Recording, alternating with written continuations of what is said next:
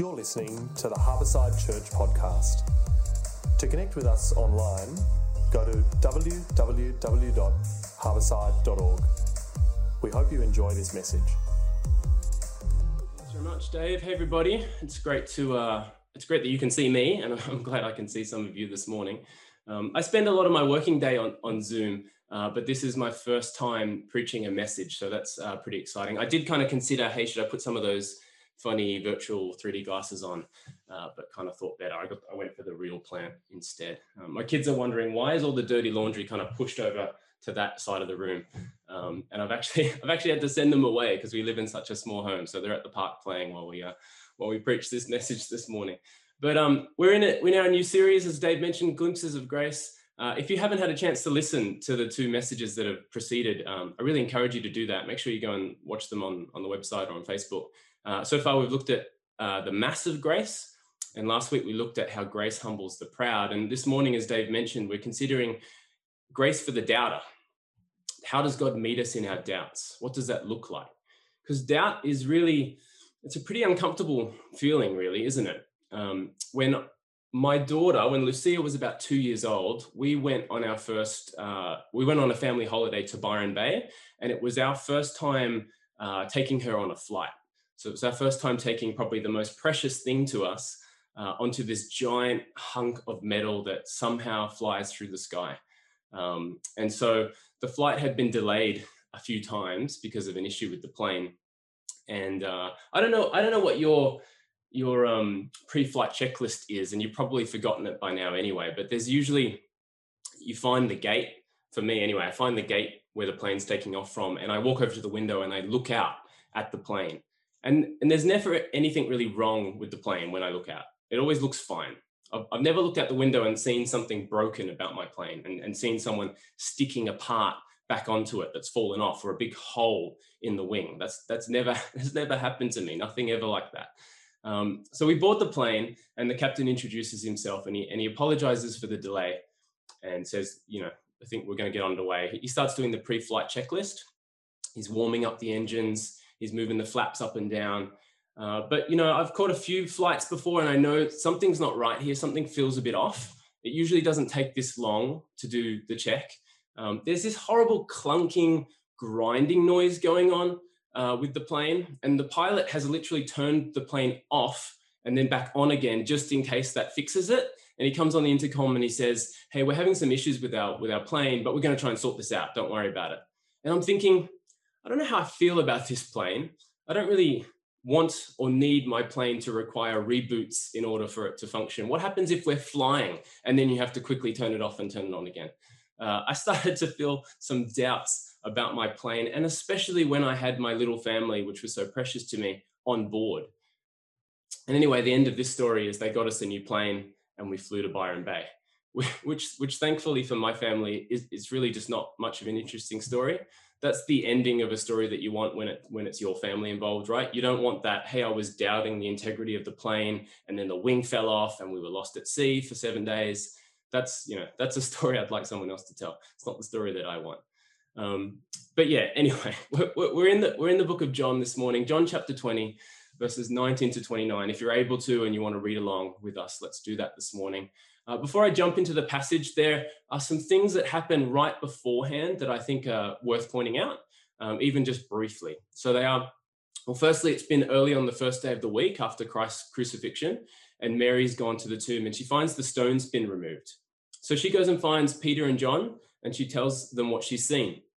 And so Peter and John, they set off running to go and see for themselves. And there's this nice little record in the text where it tells us who the fastest runner is, which seems, you know, I'm not quite sure why that's included, but there you go. And the disciples, they leave, they go back to where they were staying, but Mary stays outside the tomb and she's weeping. And this gardener comes up to her and, and asks her, Why are you crying? But then, surprise, it's not a gardener, it's at all, it's the risen Christ. So Mary goes and tells again the disciples that she has seen Jesus alive. And it's this point that we roll into our text. So um, read along with me at home if, if you can. Verse 19 On the evening of the first day of the week, when the disciples were together with the doors locked for fear of the Jewish leaders, Jesus came and stood among them and said, Peace be with you. So here we have this group of men, and they've got some serious worries. They're under persecution by the Jewish religious leaders. Their teacher has, has literally just been crucified a few days earlier. And some of the disciples are now saying, hey, Jesus' body is no longer in the tomb. And Mary is saying that she's seen Jesus alive. And I think if we are fair to doubting Thomas, who we're going to meet a little bit um, later, we, we should admit that the disciples, they probably had doubts of their own as well. Doubts about what had happened three days ago, doubts about what the last three years had meant for them, doubts about the truth of what Jesus had taught them, doubts about the reports coming back from the tomb. So we have a group of men, they're in a locked room, afraid. What better way to calm the nerves than to have the risen Christ, who seems to have no regard for locked doors at all, just appear in the middle of them, yelling, Peace be with you. Now, the NIV, it has an exclamation mark at the end of peace be with you. So I'm going with that, hey, Jesus yelled it. Peace be with you. Uh, verse 20, it keeps going. After he said this, he showed them his hands and his side. The disciples were overjoyed when they saw the Lord. It, it really is a pretty undeniable way of proving your resurrection, isn't it? To physically arrive in the room in front of the disciples. It's really hard for the disciples to be to say that wasn't Jesus. This isn't a ghost Jesus. This isn't someone doing a great Jesus interpret, eh, eh, impersonation because he shows them his hands, he shows them his side, the holes where the nails were driven through, and the, the mark on, on, the, on his side where the spear was plunged in. And when the disciples see Christ, their doubt, their fear, those things move aside and it makes way for joy. The, the, the, text says the disciples were overjoyed when they saw the Lord. If you keep listening, um, if you kept, have been listening after I talked about the, the plane um, that didn't crash that I was on, and you don't have kids kind of climbing on top of you and running around the house at the moment, then I, I'd really encourage you try and make a note of that idea of seeing the Lord. The disciples were overjoyed when they saw the Lord. I'll try and kind of circle back to that in a little bit. All right, verse 21 and 22 says, Again, Jesus said, Peace be with you. As the Father has sent me, I am sending you. And with that, he breathed on them and said, Receive the Holy Spirit. So Dave mentioned kind of earlier on our on our Zoom church service this morning here, we're exploring um, our series is exploring glimpses of grace. What is grace? What does it look like? What does it feel like to interact with? And when I think about grace, I really find myself thinking about the differences between mercy and grace the, you know, the, the differences between those two concepts. How is grace and, and mercy different? What, what are the differences between them? Often I think we use these words interchangeably because mercy and grace, you can probably think of them as two sides of the same coin, but they're not exactly the same thing. And the definition that I found most useful is this one. So God's mercy is not giving sinners what they do deserve. And God's grace is giving sinners what they do not deserve. I'll say it again because I can't put it on a screen or anything. God's mercy is not giving sinners what they do deserve, and God's grace is giving sinners what they do not deserve. Hopefully, you can kind of hear the difference there. In, in His mercy, God withholds from us what we do deserve. In His grace, He heaps upon us blessings that we don't deserve. In His mercy, He withholds from us what we did merit, which would be His judgment. And in grace, he pours out on us what we could never earn, what we could never merit peace, joy, everlasting life. And this idea of grace, it really, it really can be quite absurd when you start to interact with it. it. It can feel ridiculous. It can feel so unnatural to us unless we've experienced real true grace ourselves. I'll give you this example. Say you wake up one morning and you find that your car has been stolen. Hey, you parked it in the driveway overnight and now it's just not there anymore. Your heart would start to pound. You call the police, and they actually tell you, "Hey, during the night, we actually caught the person responsible. We found your car. We found the person who's who stole it. But unfortunately, it looks like your car is just totaled. It's it's beyond repair. It's just a write off." And you could probably maybe imagine the anger, the resentment that you might feel for that person, can't you? You know, they've taken your property without your permission in the middle of the night. It's kind of a violation that's been destroyed. It's wrong. It's inconvenient. I want some retribution for what's happened to me. So here's my question How would mercy and grace operate for you in that situation? It's, it's a really big ask, I think. I think maybe a lot of us or some of us might be able to bring ourselves to mercy if we if we chose to to take pity on the person who's stolen our car, not press charges, hey, accept the cost of replacing the car ourselves. Insurance is going to cover it. I'll bear the excess. Hey, you can go. That would be merciful. To not give them what they do deserve police charges, the expense of replacing your car. How about grace? What that look like? Remember, grace is giving what is not deserved, what is not merited. Grace would be going out, buying a brand new car like the one that you had, and giving it to the one who stole from you. It seems pretty absurd. You've been wronged, and you respond by giving the person who sinned against you an extravagant gift. I don't think many of us could imagine ourselves doing it. I don't think we could imagine a, a neighbor or a friend doing that. And it would be really absurd. Except, isn't that exactly what God has done for us? Even though we were once his enemy, even though we have sinned against him, hasn't he adopted us as his children, given us eternal life, made us joint heirs with Christ, given us the Holy Spirit, given us power and victory over sin, promised to live inside us, promised to give us, uh, a, promised to change us into the image of Christ, caused all things to work together for our good? Hasn't he heard our prayers, produced fruit in the Spirit in us, given us good work to walk, good works to walk in? the list it just goes on and on and on and the question we have this morning is does that sort of grace that i'm trying to articulate to you does that sort of grace extend to the doubters and spoilers when you consider just how outrageously lavish and the nature of grace is it absolutely does let's consider how christ responds to, to mr doubting thomas here we're in verse 24 and 25 it says now thomas also known as didymus one of the 12 was not with the disciples when Jesus came. So the other disciples told him, We have seen the Lord. But he said to them, Unless I see the nail marks in his hands and put my finger where the nails were and put my hand into his side, I will not believe. I mean, talk about having FOMO for the rest of your life. It's a pretty bad day to miss church, Thomas. You can imagine the excitement of the other disciples. Hey, Thomas, you won't believe it. He literally ninjaed his way into our room even though the door was locked, he snuck up behind Peter and he yelled, Peace be with you. Thomas would have seen some absolutely amazing things in his time with Jesus, miraculous things. So why didn't he just accept their testimony? Why didn't he just accept what the disciples said? And it really comes down to because he had doubts. And doubt is not exactly the same as unbelief. The word doubt, it's, it's more aligned with this idea of wavering in opinion, being in two minds, being undecided, between two things. Thomas doubts, and he doesn't deny their testimony, but he doesn't accept it either. He's wavering in opinion. And Thomas, he finds himself in good company because doubt happens to many believers. It happened to Peter when he denied Christ. It happened to Abraham when he laughed at the promise of God. It happened to Gideon when he tested God with a fleece. It happened to John the Baptist in prison.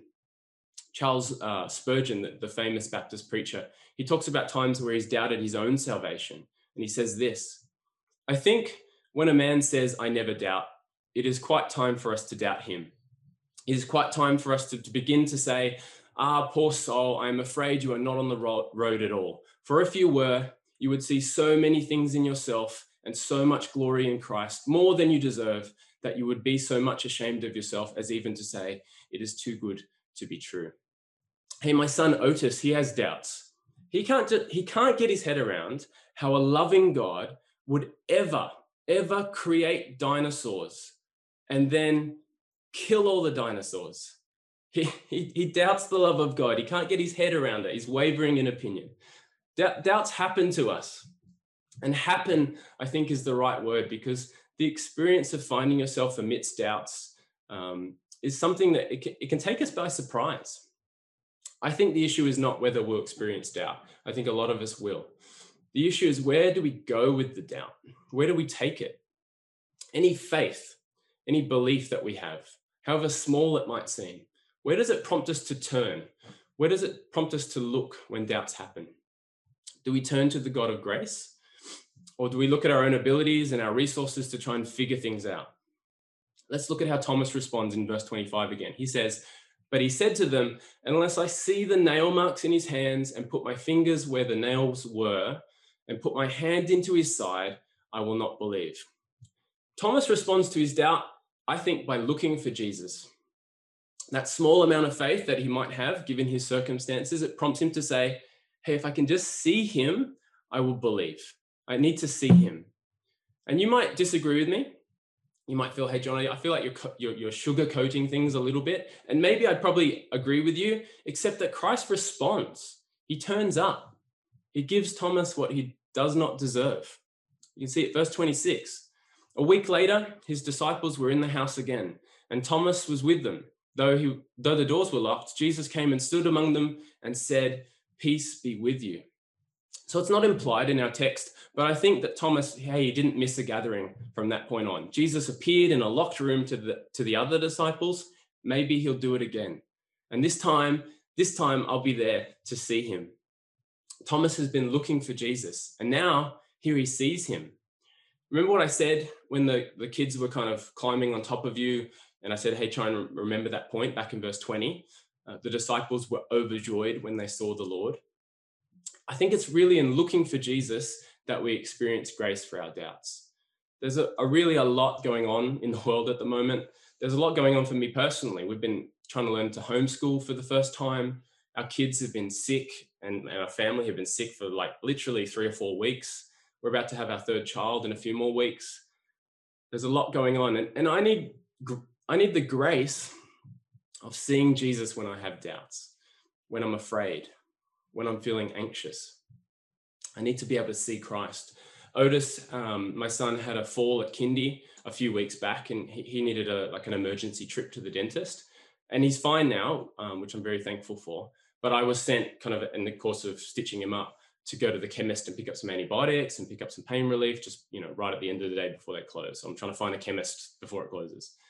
And your patience is a lot thinner when you've got the urgent thing, isn't it? Like I'm at the chemist, I don't really particularly care to wait for the old lady at the counter to explain in grueling detail the circumstances of her hip pain. Like I know it's important to her, but you know when you've got the thing that feels more urgent, I just want to get my prescriptions. I just want to get my son home before this anesthesia wears off, before he starts to go downhill. But when I'm looking for Jesus in that circumstance, when I'm looking for him, hey, I'm able to see everyone in the store in the image of God. Even the guy that just walked in with a raging fever during a COVID outbreak. You know, it, it's the responding to the mustard seed of faith that I have to acknowledge that, hey, Jesus is the mighty King, that he is above all things that happen around me. And when I do that, that's when I start to experience God's grace. I'm filled with his peace, I'm filled with his joy. I'm reminded of the everlasting life that is ahead of me. And that's one thing that we can take from Thomas this morning to look for Jesus in your doubts. And his grace follows. Christ heard Thomas and he responded. There is absolutely grace for doubters. Right, verse 27, it says, Then he said to Thomas, Put your finger here, see my hands, reach out your hand and put it into my side. Stop doubting and believe. I do want to be careful this morning that this message doesn't just promote the idea of embracing doubt and doubting everything all the time. I really don't think that brings glory to God. In fact, like when you consider the book of James, chapter one, James kind of warns us that the one who doubts is like a wave of the sea, blown and tossed by the wind. That person should not expect to receive anything from the Lord. Such a person is double minded and unstable in all they do. But the good news this morning is it's the same Jesus who commanded the wind and the waves to stop. That in scripture, he stands in this passage and he says to Thomas and he commands him, Peace be with you, stop doubting and believe. See, grace goes to work for us in our doubts. It gives us what we do not deserve and it gives us what we cannot earn. Christ sees Thomas in his doubts and he interrupts them. He interrupts him. Peace be with you, Thomas. Stop doubting and believe. Here I am. Put my finger, put your finger here, see, see my hands. And he offers the same grace to us. It's, it's an outrageous, it's a lavish grace where he gives us what we don't deserve. He gives us the rewards earned by Jesus rewards of peace, rewards of joy, rewards of everlasting life. Verse 28 and 29 says this Thomas said to him, My Lord and my God. Then Jesus told him, Because you have seen me, you have believed. Blessed are those who have not seen and yet have believed. Now Thomas sees Christ, and not just his teacher that he spent the last three years with, but he really sees him. His eyes has, have been opened, to what, what has happened on the cross. Christ has overcome death. He has taken the judgment of God on himself, and now he stands offering peace, a real lasting peace that we could never have earned ourselves. And this is what I will hope and pray that we walk away with this morning. We will face doubts as Christian as Christians, we will. But there's grace available. Ultimately, God offers us what we have not merited. God rights the wrongs of our sins at his own expense. And sometimes our faith, it might feel small and it might be challenged by doubt. Life, life has a way of pounding on us. I think that's true. We can acknowledge that this morning. But there is grace available when we look for Christ. What does the diamond of grace that Dave's been talking about, what does it look like when we have doubts? Is there grace available for doubters? Absolutely. I'll, uh, I'll end, I think, this, this short message with an analogy. I started this morning by talking about, hey, boarding on a plane, and that story kind of didn't go anywhere, and how I had, you know, doubts in the plane. And thinking about planes, right, there's really two types of people that exist on a plane during turbulence, aren't there? There are those that are absolutely loving it. The plane starts to bounce around like a roller coaster, and they're like, woo, hands up in the air, go around again, let's do it. And then there are those that are gripping onto their seat for dear life. They can't quite get their seatbelt tight enough that, you know, it's cutting off circulation to their legs. There are two types of people. And here's the point even though your faith in the plane might be weak, even though you may have doubts, you arrive at the same destination as everybody else. The captain doesn't come up to you and say, Well, excuse me, sir, but because you doubt the soundness of the aircraft and my ability to fly the plane, we're just going to stop a little bit early and let you off somewhere else, and then we'll continue. No, just as is the power of the airplane, not the faith of the passengers, that takes us to our destination, so too the power of our salvation is the strength of our God, not the strength of our faith. It's not the size of our faith or the amount of doubt, but the object of our faith that is sufficient. To quote Charles Spurgeon again, talking about this same thing, he says, Never make a Christ of your own faith or think of it as if, as if it were an independent source of your salvation. Our, our life is found in looking unto Jesus, not in looking to our own faith. By faith, all things become possible to us, yet the power is not in the faith, but in the God upon whom the faith relies. There is grace for the doubter. Christ offers us what we have not earned and my encouragement for all of us this morning, as we've joined together on Zoom to try and have church, is to look for Christ in times of doubt, to look for Christ in times of fear, to look for Christ in times of anxiety. I'll end by, by reading this. These are the next two verses that follow after our passage this morning, verses 30 and 31. It says, Jesus performed many other signs in the presence of his disciples, which are not recorded in this book but these are written that you may believe that Jesus is the Messiah, the Son of God, and that by believing you may have life in his name. Amen. Why don't I, I pray just to end our, our message this morning, uh, and then I'll pass back to Dave. Heavenly Father, I thank you for technology. I thank you that we can uh, come together, we can gather together this Sunday morning around your word and be encouraged that there is grace for the doubters.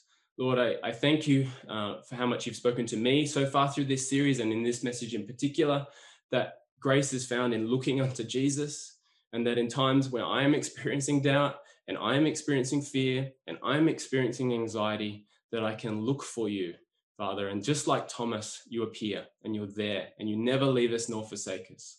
Father, I ask that you would help us as a church body and as a church community to, ex- to be able to extend that grace to other people in times where it seems absolutely absurd and ridiculous, knowing the lavish nature in which you've poured out grace upon us.